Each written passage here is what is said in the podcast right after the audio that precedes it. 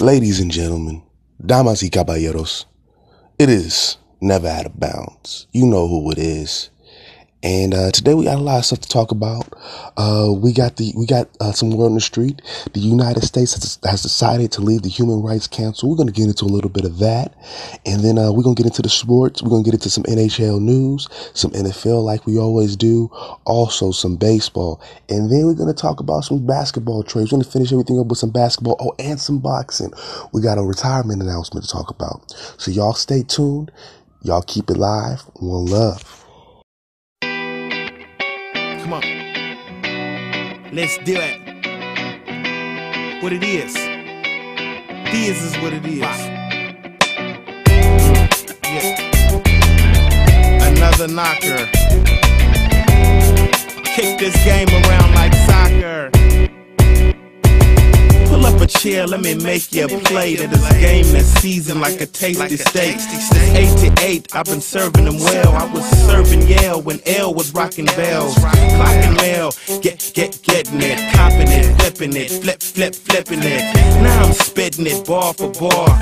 European whipping it, car for car. No doho, you know I say no. Need you like Jaws need a raincoat out for Dango. Stay high as the star spangled. Choke the blood out your bitch, get strangled. Get mangled, fucking with this pimpin'. Hot as Lipton, Dre J. Simpson. You better pay attention, it's all gamed up. Keep the bio, the file. See how I came back? I've been out there getting my dough. In the Skoda O and Dolly Joe. Getting rich in the rich and San Ho. Grinding and rhyming and pimping Trade tripper, gotta stay with two hoes. Stay with zippers, boy, I keep a few hoes. Get boss and say, dawg, she When I goes. swear, I say read my lips. Bring me cheddar, bitch, bring me chips. Fingertips, ass, hips, and lips. Follow my lead, don't ask questions, bitch. I want fresh bits from Abcom and Fitz. When it's going down, the Mac comes and shit. The Mac comes to spit. Let me do it to your ear, baby. I'm trying to flip, see I do it every year, baby. Real off the lottish, get in my cottage. G's, G's, please, bees, freeze. Stop it. You're headed down the wrong path. Fuck making love, bitch. I want a tongue bath. And dumb cash, can you do it like me? Cash a back check at the bank with no ID. Can you blow by me when I'm doing a hundred? Smacking, slapping in my five hundred. I've been out there getting my dough. In the Skoda O and Dolly Joe. Getting rich in the rich and San Ho. Grinding and rhyming and pimping hoes. Rolling on boats and two foes. Trade tripper, gotta stay with two hoes. Stay with zippers, boy, I keep a few hoes. Get boss and say, dawg, she Blows. friends and lots of women. I ride in the Benz, but I squat the lemon. I want to stuff turkey with all the trimmings to pay and play extra innings. I'm winning. Fat ladies start singing. I'm finna get the cool nut and start swinging. Skate. Dancing eight when they run my plates, mile and make. I'ma shake like I'm riding with a cake. Pedal to the metal, rarely hit the brake. Love a high speed getaway. They wanna get rid of Dre, put the kid away. When I'm in the day, I'm in the 7 Series. It's so quiet, you can't even hear the engine when I smash the gas. Look at all that wood on the dash? I've been out there getting my dough. In the Skoda O and Dolly Joe. Getting rich in the rich and San Ho. Grinding and rhyming and pimping hoes. Rolling Trade tripper, gotta stay with two hoes. Stay with zippers, boy, I keep a few hoes. Get boss and say, dawg, she blows.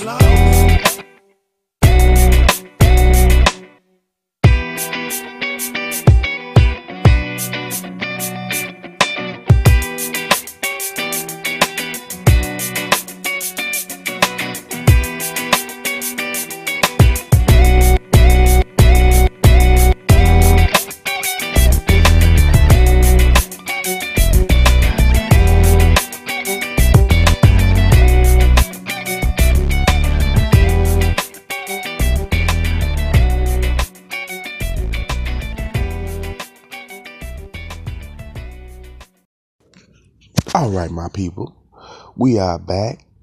And as I stated before, the U.S. has decided to leave the United Nations Human Rights Council. Now, Nikki Haley, the U.S. ambassador to the UN, said that she traveled to Geneva last year to call for many reforms. And this was pretty much what she was quoted as saying. For too long, the Human Rights Council has been a protector of human rights abusers and a cesspool of political bias.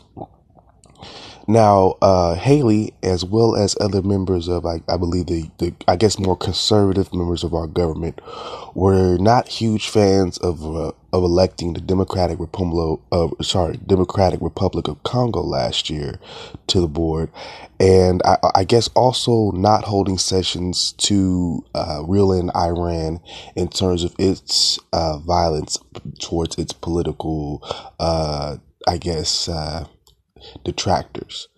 Now, uh, there is some history of the Congo in, you know, with political strife and drama and violence. Uh, however, there is also, uh, as of, as of recently, uh, a, a, real democratic or I guess just a stable government there, uh, set up.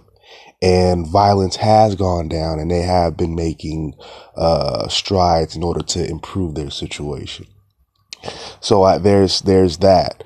Um, also, one of the main issues that got her fed up, as well as the rest of you know Trump's camp, uh, was agenda uh, was I sorry agenda item seven, which is basically uh, discusses the Gaza Strip and the West Bank. And the issue with this is that this became a I wouldn't say daily. There wasn't there wasn't anything that said it was a daily thing, but it was a frequent topic of discussion.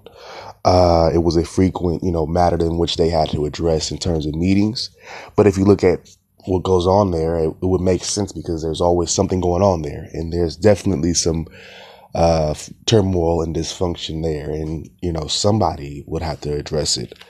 Uh, as I, uh, you know, just going back into you know some of these quotes and everything, and just how uh, the Trump camp feels about it, I, I, I would understand. I guess uh, there's a track record, and there is a track record uh, more so in the 90s and maybe more so i would say in the 90s and the early 2000s with the republic of congo in terms of its human rights violations so on and so forth yet uh, what what has changed i'll say in the past 10 years or so like i said is a reduction in those crimes and a and a movement toward a more stable government. And this is was also not being said. Um, and it's funny that the U.S. says that when they have their own issues in terms of either race, class, or sex. Uh, it's funny that a, a, country that says all these countries violate human rights uh, uh, codes and this, that, and the other allow their police force to shoot innocent black men without without arms. That's funny. That's that's I find that hilarious actually. Uh, so it's just interesting to see, you know, just just how this this uh, side of the government decides how they want to run things. Now, I'm not going to say I, I, I call for dissension among the ranks and all that, but I just call call everybody just to read up on it and really understand what's going on. Um, again, uh, you know, there's there's a lot of issue. Like I said, they also took issue with them. I guess uh, the UN not calling out Iran for the issues that they had again, you should be lucky nobody's really calling you out for your stuff. But and yet and still they have been called out for their shit. The US just has decided they don't want to address their shit.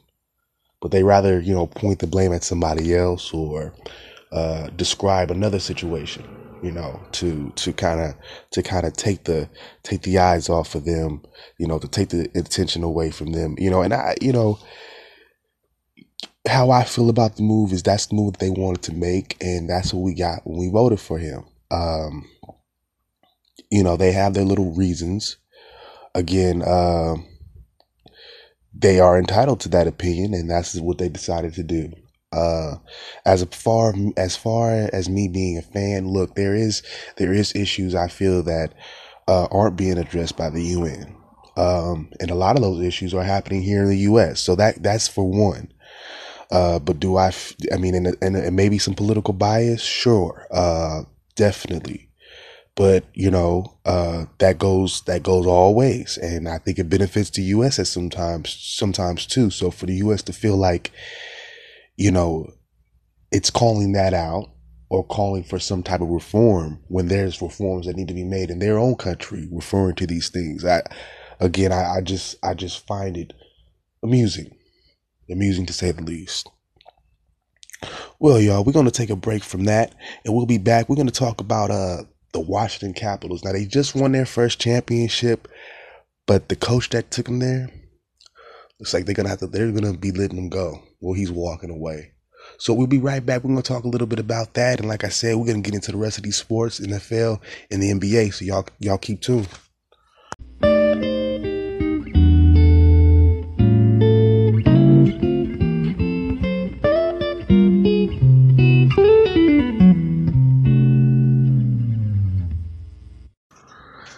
All right, my people, we are back, and we're gonna dive into this sports report.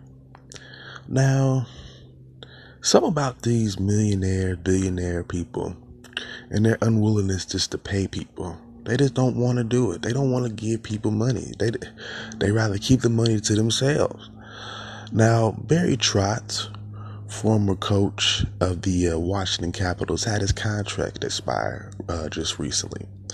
Now, as you all know, the Washington Capitals have won their first title in about 40, their 45 year existence after years of second round, first round futility. I don't even think they made it at least to their conference finals in terms of the Stanley Cup playoffs. So, let alone um, the Stanley Cup. Now, with the championship win, Barry Trotz was supposed to be getting at least a two year extension. Now, I would have added three, four years. Uh, he's been there since 2015, I believe, if not 2014.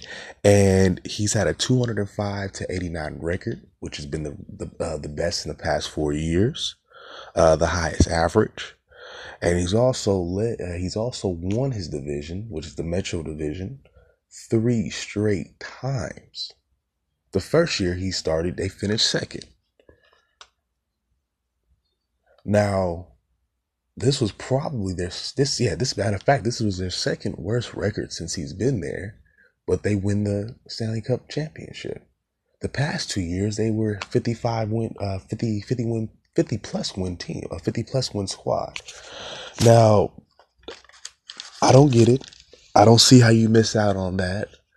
Um, maybe you look at, you know, his exits in the second round uh, as a knock against him, but at the same time, I, if he's winning you your first championship, that means something. And, and to be all honest with you, the team has, for the most part, improved as we can see since he's been there.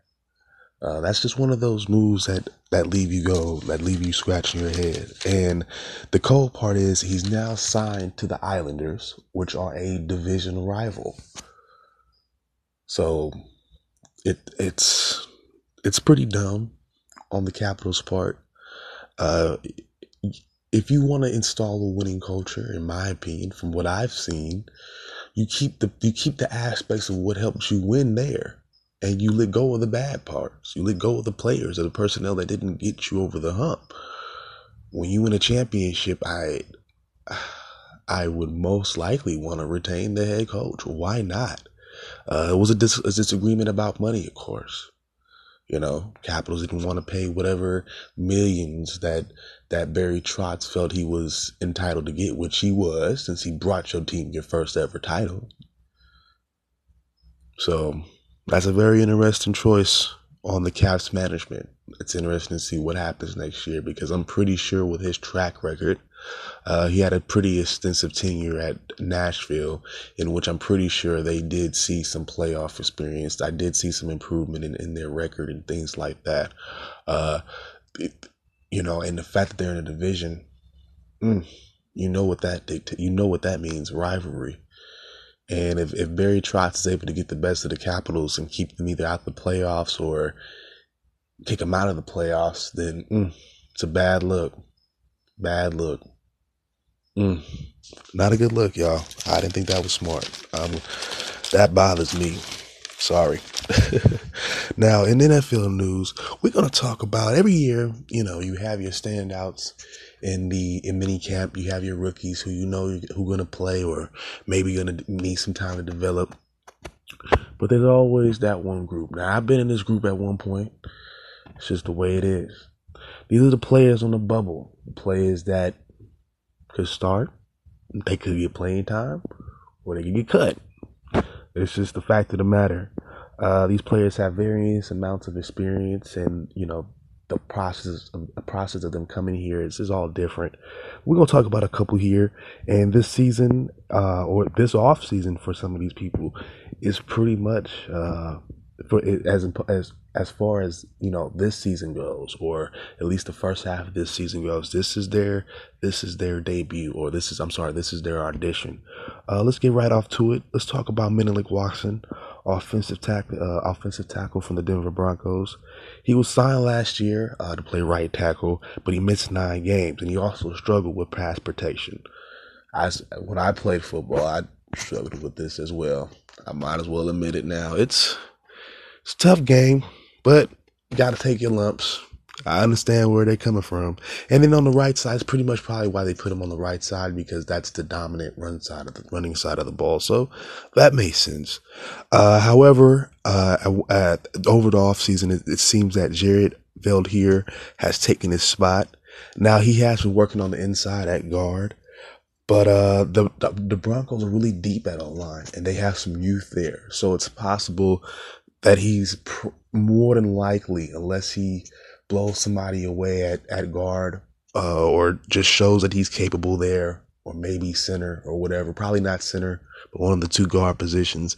Maybe he can re- retain a spot based on, I believe, maybe his experience. He has been playing a while. Uh, if you don't remember Menelik Watson, he was uh, a Raider at one point. I believe he was drafted by the Raiders. So he does have experience. Now, if he can stay healthy, if he can, you know, contribute to some way on the inside of the interior because I think they have a few tackles, uh, but they don't necessarily have guard. So he might be able to find a role there. If if he can find his if he if he can find his way in the interior, then he has a shot. He can't make it as a tackle. They pretty much have all the youth, the bodies there, pretty much. And uh, he already has a has an issue with pass protection, which is very critical, especially on the left side tackle. Uh, they had him playing right tackle, like I said, that's run dominant. But again, you're gonna have to have some pass pro there too. This is just this is just how the league is is, is going. Um, next player on the bubble, we got John Simon, defensive end from the Indianapolis, uh, Indianapolis Colts. Now he played at outside linebacker uh, last year, and that tells me he was running a three-four defense, and that's three down linemen and four linebackers. Uh, I believe it would probably it, it dep- and then it depends on who's running it, but definitely, like I said, the, the base formation is three down linemen, four uh four linebackers. Uh, he missed seven games, but was one of their best defensive players. Now this is why I think he's going to be in a somewhat of a pickle, uh, because they're going to be moving. Like I figured, this is what I figured. They're gonna be moving to a four-three defense, so that means he's gonna be uh, more than likely on the on the, actually on the defensive line now. Uh, probably more at end, and this is the issue. A he hasn't played. Um, this is he's been in the league for six years, and he hasn't played since played defensive line since his college time at Ohio State, and he's also undersized at six one. Uh, 250, I think 250 part is uh, weight doesn't matter. It's more so strength. But definitely six one makes it difficult. I would see making it very difficult along the D line. I would say the shortest you could really be would probably be six four. That's pushing it. That's really pushing it. You would have to have super strength. This and this guy's like that, but you got to have the shorter you are. I would just imagine you have to have either speed, be really speedy, and have, and have some strength to go with it too. Now he might be able to have that, but I don't see why they wouldn't try to convert him to a just outright linebacker, anyways, and just call it a day. Just have him be a fixture and part of the rotation. I think that somebody. I mean, they already said he's one of the best defense, better defensive players. There's no way he couldn't be. There's no way you couldn't convert him into a four-three linebacker. And four-three three is just simply four, like I said, four down linemen and three linebackers. I mean, there's no way he, like, he might not be a starter, but it's not like he can't be a rotation guy. He can't, you know, sub in for somebody every now and again. So I, I, I think, uh, he might have a shot. I think he has probably one of the better shots at making his roster this year and getting some, some significant burn. Now we're going to talk about Dominique Easley. Uh, we, this is a D lineman from the, the LA Rams. Now he suffered a, a, a, torn ACL during training camp last year and couldn't play for the entire season. Now he signed to a one year deal uh, at the start of the off season. Now he only recorded three and a half sacks and two forced fumbles in, in 2016. And at the at this moment he'll have to compete with the likes of Michael Brockers and Ndamukong Suh and Aaron Donald. Uh, now I don't know his his uh, stats in terms of his height and all that, but uh, he's definitely not going to be eating too much around with with Aaron Donald, Michael Brockers, and Ndamukong Suh. Um, no, I, you know, especially with the three and a half sacks. I mean, he he'll probably they might make him a practice squad guy. They might end up cutting him. Uh, I'm not too sure where he fits in and competes with those guys and really well you never know i mean he could probably a lot of those a couple of those guys could probably get double teams he can probably fit in there doing something like that cleanup work uh, if he could probably be a good cleanup tackler then yeah yeah I'll, I'll take that back he could be a good cleanup guy given given circumstances. Uh, let's see. Let's move on. And we're going to finish it off with Brandon Marshall, wide receiver of the Seahawks. Now, he signed a one year deal with the Seahawks in May. Now, he's only guaranteed 90K. And that's because he's 34. And that's pretty much, you know, that's, that's ancient. That's like 80 in football years, you know. Of course, even though, you know, we know these athletes can do amazing things. We already saw Terrell Owens run a 4 4 at 44. That's, bro, I ran a four seven, four eight in high school. He he's smoking me, dog. He's smoking me, dude. That's that's ridiculous. That's and that doesn't make me feel bad. That's just like, man, dude, that's that's solid. That's that's the athlete. But anyway, let's get back into Brandon Marshall. Now he's coming back from toe and ankle injuries, and you know he's playing for the Giants last year. Um, he didn't really perform that well. Well, that was when he was suffering his injuries. He didn't really put up, and he he and he's been dipping in terms of production the last couple of years. Anyways, I'll give him through training camp. Let's see what happens in the preseason. I I see him retiring at some point. I, I don't. I'm surprised he's still around. To be honest with you, that really surprises me. Um, 34. Uh, like I said, all the injuries he suffered the last few years. He's still athletic though. Um, and, and given the fact that Russell Wilson is trying to develop himself as a passer, he needs all the able hands he can get and whoever's willing to go catch a pass for him. Uh, so it, it, barring that he doesn't have any significant injuries and he's still athletic enough to get open, uh, he plays, I guess. He he's a part of the rotation, I would say. Uh, I would say probably their third or fourth string to be honest with you. And I mean, and and and given that he could probably, you know, like I said, barring any injury, he could probably end his career on a solid note because uh, if if Russell Wilson is able to develop uh, able to stay upright this season. That's the main thing now, you know, given the fact that they don't have a running game, it's going to be, well, he's going to be more of a focus.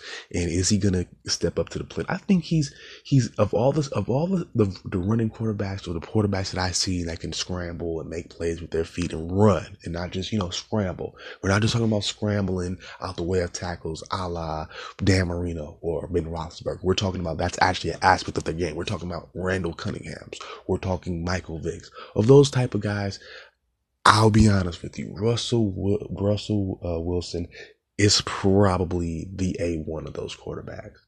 He's already got the the, the, the Super Bowl. Uh, he's already, you know, proven that he can pass the ball efficiently, uh, at least better than those guys. Uh, I think, and I think he's on par with, uh, at least on par with the the top uh, quarterbacks in the league, believe it or not. I, I know what people would want to say, but I definitely think he's on par with the with Manning. I definitely think, well, well, would you know? Uh, sorry, um, on par with Brady. Uh, he's on par with, uh, sorry, Ben Roethlisberger, and I know he's better than you know, you know the rest of those guys, like the Bortles, the Blake Bortles of the world. So, um, I even think he, I can give him a notch over Dak Prescott. To be honest with you, I think he's, a little bit of a better runner, and I think he's a he's he's he's not. I don't think he has the deepest of arms. The the, the he throws with the much velocity or as far down the field, but he definitely is the most accurate out of the two. So uh, he could possibly help him out, and they could be a playoff team. And I think, and I think, with that being said, if he's able to do that, that would that would look good for Brandon Marshall, kind of ending his career at least on a playoff on a playoff run. That'd be cool. Uh, let's get to the MLB. Let's talk about some baseball here. Now, there's been an issue in the past few years with with players, especially even the All Stars. Uh, this year in particular, with striking out. Now, this year, uh, players are striking out 22.5% of the time. Uh, this is, this, well, in total number, this relates to 18,615 strikeouts as opposed to 18,136 hits. Now, that is crazy. Now, NL teams, National League teams, have only four teams with more hits than strikeouts. But it's not necessarily affecting their overall success. The Arizona Diamond, Diamondbacks have the lowest batting average at 227.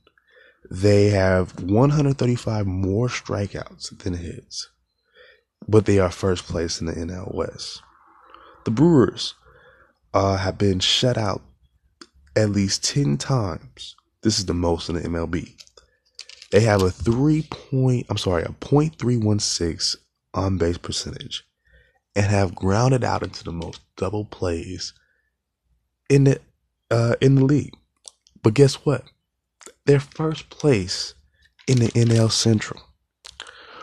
41 players who played yesterday were batting at 200, or excuse me, Tuesday, were batting at 200 or less. Cleveland is the only team in the AL Central with a winning record. And they also have their hitting issues. Now I, I had to delve a little bit into some into some research. I said, well, if the hitting bad, if the hitting is bad, you gotta have you gotta have the pitching to balance you out. You gotta have some solid pitching. And this is what I found out the Cleveland Indians have two of the top uh, two of the top pitchers in the league. They got Corey Kluber at number six and Trevor Bauer at number nine. And this is based all on ERA and you know wins and losses, losses, excuse me, so on and so forth. Now Milwaukee also has a top twenty pitcher in Jhoulys Chacin with a six and two record and a three point uh, one eight ERA. Now, in terms of the Cleveland pitchers, they both have 100 Ks, and they also have two more pitchers with a uh, 90 or more Ks. Now, these are strikeouts. When I refer to Ks, this is baseball terminology. My bad for those who don't know. That just means strikeouts, okay? Now, now this is this is interesting. I mean, because obviously, I think what it what it means to me is, yeah, the hitting has gone down, but that's only because it's seen it, it's just, it's obvious the pitching has gone up, the talent has gone up. Um, you have pitch like I said, you have um, two pitchers on a team. They're both in the top ten on one. This is one team. They're both in the top ten in terms of pitching. They both have over 100 strikeouts. They both have over five wins. And you have two more pitchers on their roster with over 90 strikeouts. So they're effectively taking bats out the game. That's that's uh, it's not so much that the batters suck. It's just so much that the pitchers are being the pitchers are better than they've ever been, and I think we should support, we should be excited about that. Just as much, I mean, I, I, and I guess it's hard because baseball is always, I guess baseball will always be about the home run. I remember when I was a kid, before I found out about the steroids and all that, the one thing that got me really into baseball back then was that home run contest between uh Ken Griffey, Mark McGwire, and Sammy Sosa. So I, I get it. Uh, people love to see those home runs, but I mean, that's obviously, we obviously know that's not the only aspect of baseball. So it's just interesting. Now, in terms of actual uh, games today, uh, we got as we speak, uh, we got the uh, Yankees and the Mariners. Uh, they're getting into about the sixth inning, and the Yankees are at four to two, and also the Twins are losing to the Red Sox two to zero, and we're getting into the fifth the fifth inning of that game as well. Uh, some a couple more games on tap later on for today. We got the Mets versus the Rockies, the Orioles versus versus the Nationals in a Beltway rivalry. Then we also got the Cards versus the Brewers in the NL Central, another rivalry there. And then uh, the A's and the White Sox. All right. Now uh, we're gonna take another break here. We'll be right back. We're gonna talk about the NBA. I told you we got some trade news. Dwight Howard is on the move. And also, we're going to talk a little bit more about Kawhi and then some draft pick news. Uh, this should be interesting. So y'all stay tuned. We'll be right back. It's Trev. She could do this, she could do that.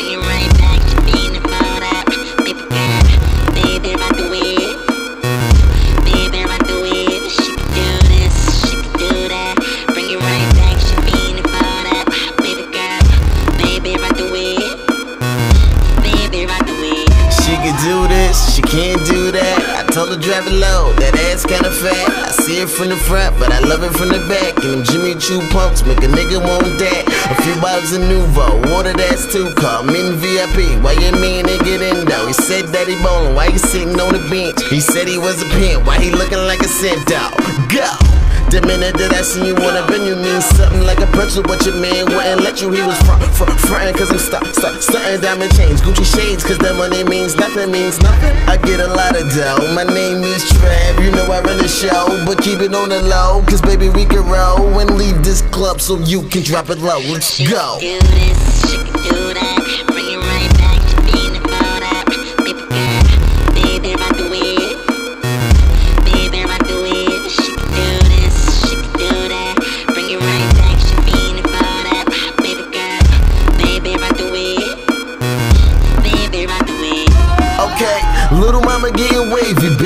I dive head first like the Navy, baby. My tongue getting crazy, she shaking, baby. That's why nobody do it like I do it. Yeah, shorty sick, so I'm on her like swine flu. Long hair nails that she only like five two.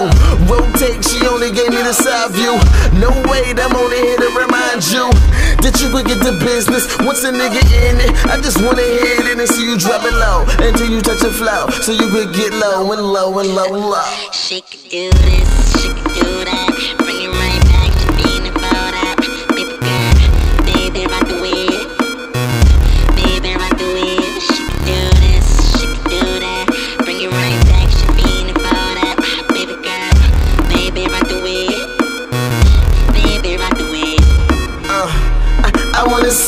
Low, baby.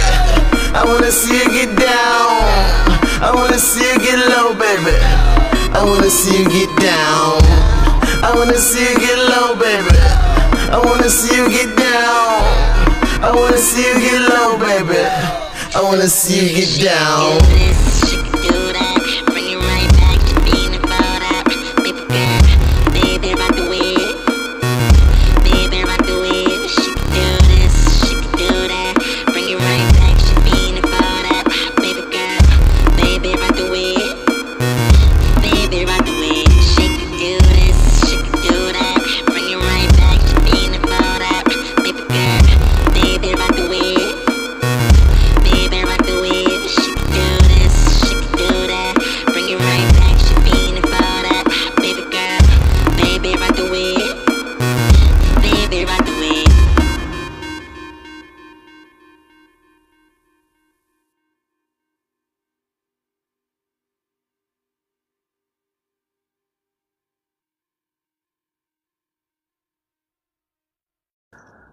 Alright, my people. Let's get into this hoop news. Now, the Charlotte Hornets traded Dwight Howard yesterday to the Brooklyn Nets for Timofey Mozgov. The Nets will, at this point, be able to save 17 million, allowing them space to sign two max contracts. Now, Charlotte gets two future second round picks and some cash. Mozgov will be owed $33 million over the next two years. Charlotte, MJ, how the, how the fuck you let Brooklyn fleece you with Timofey Mozgov? Did you not? Oh, no, that's because you got Mitch Kupchak as your GM. That's the dumb person who signed him to that old ridiculous ass contract. Ridiculous. Ridiculous. Why he was with the Lakers, that was ridiculous. What was you thinking, bruh? And he gonna get him back. For what? Two future second round picks. We all know second round draft picks are so so at best. And some cash. What that that's gonna offset the 33 million you gotta owe him over the next two years. Now the white is in a potentially cool spot because they get to sign two max contracts. That could mean two solid players. That means he might get a playoff run. Brooklyn could get a playoff run, but y'all won't. MJ, what did, who did you hire? Somebody needs to pull your owner card. Sorry, bro. You was the best player of all time, but you're a shitty owner, bro. I'm gonna call it like I see it. Oh, and by the way, they are contemplating and they're willing to take offers for Kemba Walker. Who they gonna trade him for? Why they gonna trade him for Isaiah Thomas and a bag of Skittles? Yep, I said it. I said it here first. Now, let's go to the Kawhi, the Kawhi Leonard, this guy here. Now, Kawhi met with Gregg Pop yesterday, and they pretty much were, I guess, they discussed how Kawhi was mistreated and a situation about his quad was mishandled. They were going to meet regardless. Uh, that was uh, the word that Popovich wanted to, uh, you know, you know, be held accountable for and hold himself to. He made sure they talked. He tried to put his mind control on them Please don't go. Please don't go. Well, Kawhi is apparently mad at Tony Parker. And uh, if you don't know, I'll take you back a little bit. I want to say in either March or February, something like that. I could even be off a little bit, maybe even January. No, it was somewhere near, almost, you know, near the mid part of the season or almost to the end. And there was a team meeting uh, they talked to Kawhi. They tried to call Kawhi out. Uh, Manu and Tony Parker, uh, the two quote unquote leaders of that team. I call them the old farts because I think they should have retired at least a couple years ago and opened up a roster spot for somebody young and on Ka- Kawhi's level, physically and athletically, so they can keep up with the Warriors. You cannot keep up with the Warriors with two old men. But anyways, I digress. They uh, called himself calling Tony, uh, sorry, uh, Kawhi out. Tony Parker stated that I, you know, you, we've heard this one uh, through the media. If you haven't, this is what he was kind of claiming. Uh, I've had the same injury. It was a lot worse, so on and so forth. But I came back, and I came back in for some playoff game, whatever. So basically, all that to basically say that you know Ka- Kawhi was faking it. Uh, now, he did tell the media he will leave for LA in 2019, regardless of where he's traded to, if, it's, if it doesn't happen to be uh, the Lakers. Now, there might have been a leg injury. Uh, there might have been some issue in which how Gregg Pop felt about it, or about him taking time away to handle it, or San Antonio media or even the San Antonio training staff felt about it. There might have been some rift. Kawhi might have felt some type of way about whatever rift or however they felt. Obviously, the players felt some type of way about it. But with just the way the story and everything came out, I, I don't want to drop a bombshell here. I don't want to, you know, set anybody off. But I think he wanted to go to LA from the start. Not mean from the start of his career, at least from the start of the season. Um, again, I, I think you almost look at a, a, LeBron James situation. They basically are, are sitting there waiting for these con- for these guys, these two old guys, to just go about their way and retire.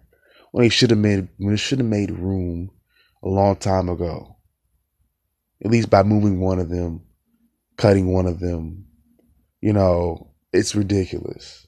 I, and I'll be honest with you, Tony Parker was never the greatest of offensive guys, but when he was younger, he could do something. But how, at however old he is right now, I don't. I think he's he's taking a, a roster spot. Him and Manu. I think they're they're six men at best. If they really want to be a factor of role players. Uh, and I think that stifles Ka- Kawhi. That's been stifling Kawhi. I think he's wanted uh, change. Uh, there's a lot that's been said about San Antonio as a city, being a backwater city, whatever. Uh, I don't think that that matters to him. I think the way that the system and I think the staff and I think the overall environment of the team facilities in general, it was what was a turnoff for Kawhi. It's, it seems to be a little bit too sterile for him. Don't get me wrong, he likes the continuity. He liked the continuity. He liked being able to go to the playoffs. But if all your help is going to be is old ass Manu, old ass Tony Parker, or whatever, or whatever old or aging veteran power forward or centers they want to get you, and then you got a bench of of whoever they want to put together. That's because that's really what it is, pretty much. And, they, and don't get me wrong, like Gregg Popovich is a good coach, and that's what makes it look like it's working on the surface. But let's let's get it let's get it lit. Let's keep it lit here. They they were not winning a title any point. They could get close with Kawhi. They were gonna get close, but they they they have they are too surrounded by old people. They have two old people who don't need to be playing no more. I'm gonna be, I'm gonna keep it lit with you, and he didn't want to play with them no more. They're not gonna take him where he needs to go. They already been they already accomplished what they need to accomplish.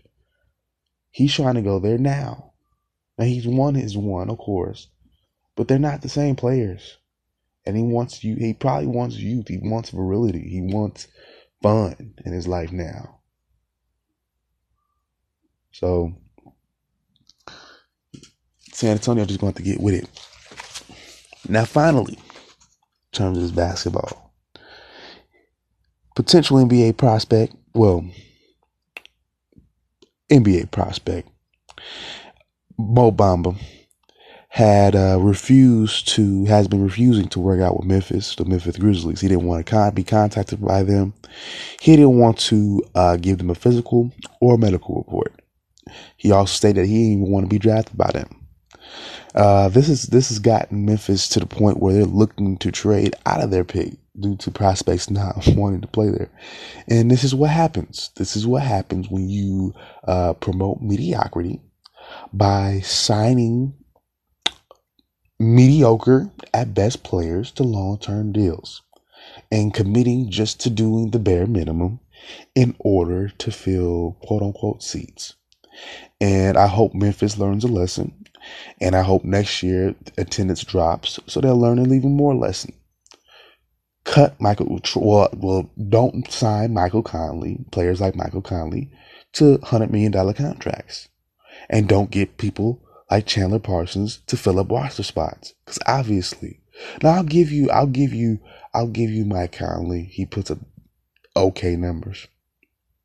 But Chandler Parsons, no. You played yourself. So nobody wants to play, but they know they ain't gonna get that much money compared to somebody like a Chandler Parsons. You're crazy. Nobody wants to play with them. They get no respect when you got when you got players like Rasheed Wallace, Stephen Jackson, Kenyon Martin taking shots, oh geez, the legends taking shots at him like that, your team's trash. Sorry, bro. Nobody wants to play for y'all. And I hope y'all learned a lesson. Stop trying to just do the the bare minimum just for your bottom line, just for your pockets. Still come back and bite you. Watch that team's gonna end up folding in a couple years. Keep playing around. They don't get their shit together. They're gonna end up having to move or something. Yeah, I said it right here. I said it right here. They garbage enough for it to have it happen. Oh yeah. Oh yeah, yeah. All right, y'all. We're gonna move on to the boxing. We're gonna get inside the ring. At 28 years old, a year older than me, by the way, Adrian Broner, AB, about billions. Former member of the money team camp has decided to officially retire. Now, over the past couple of months, I say even throughout the course of the year, He's putting out these cryptic, bizarre tweets and just having overall reckless, really weird behavior. Uh, there was a press conference for Showtime Boxing, and uh, he's just really just belligerent, talking mad stuff, mugging at the camera. And then, uh, in terms of his tweets, you know, he's just been saying stuff like, you know, he doesn't really want to live anymore, stuff like that. And uh, basically, uh, yesterday he decided to tweet that he's officially done with boxing. It's over. So many people trying to, you know, screw him over, which is a part of the game. It happens. Um, and unfortunately, uh, in his last couple of fights uh, against Shawn Porter, I want to say Jesse Vargas, he has looked like he's been given the raw end of the deal. Um, and it's sad.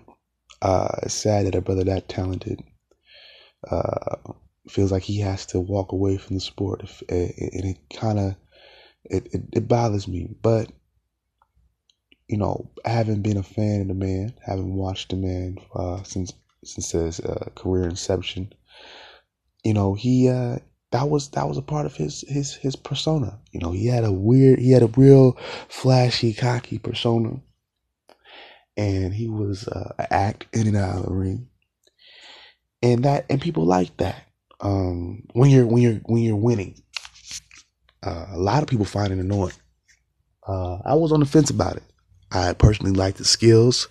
I thought he could be a Mayweather esque fighter. I didn't, I, I don't want to put that as to say he could be a clone of him, but just in terms of what he could bring to the table defensively and counter counter punching wise. I thought he fit along those lines uh, of being one of those type of fighters, one of those type of boxers, a boxer, a true boxer puncher.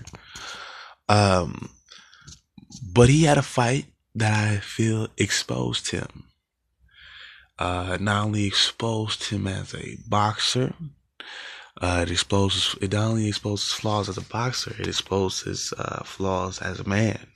And this was the fight against uh, Marcos Maidana. Marcos Maidana took it to him for about 12 rounds. If I'm not mistaken, damn near knocked him out, knocked him down and had that man going crazy. You know, he had it out of his element. You know, he ramped up his his his his acting tenfold. You know, he, he was humping on the man, you know, humping on Maidana in the middle of the ring, you know, at court in the course of the fight, just because he's he's getting his ass handed to him.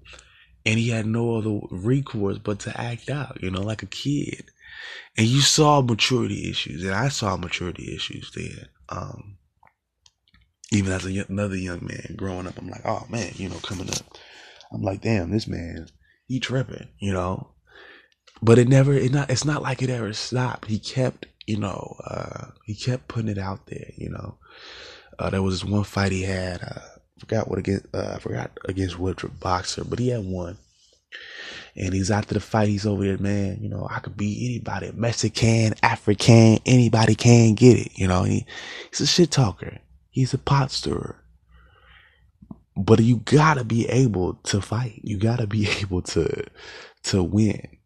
Um, and there's so much uh there's so much media hype around the pushing of the the ghetto acting of black people in general and just the the outgoing nature and that to that extreme not just us being outgoing and just being somebody that's charismatic there's this this this this this this urban element they feel that they have to highlight.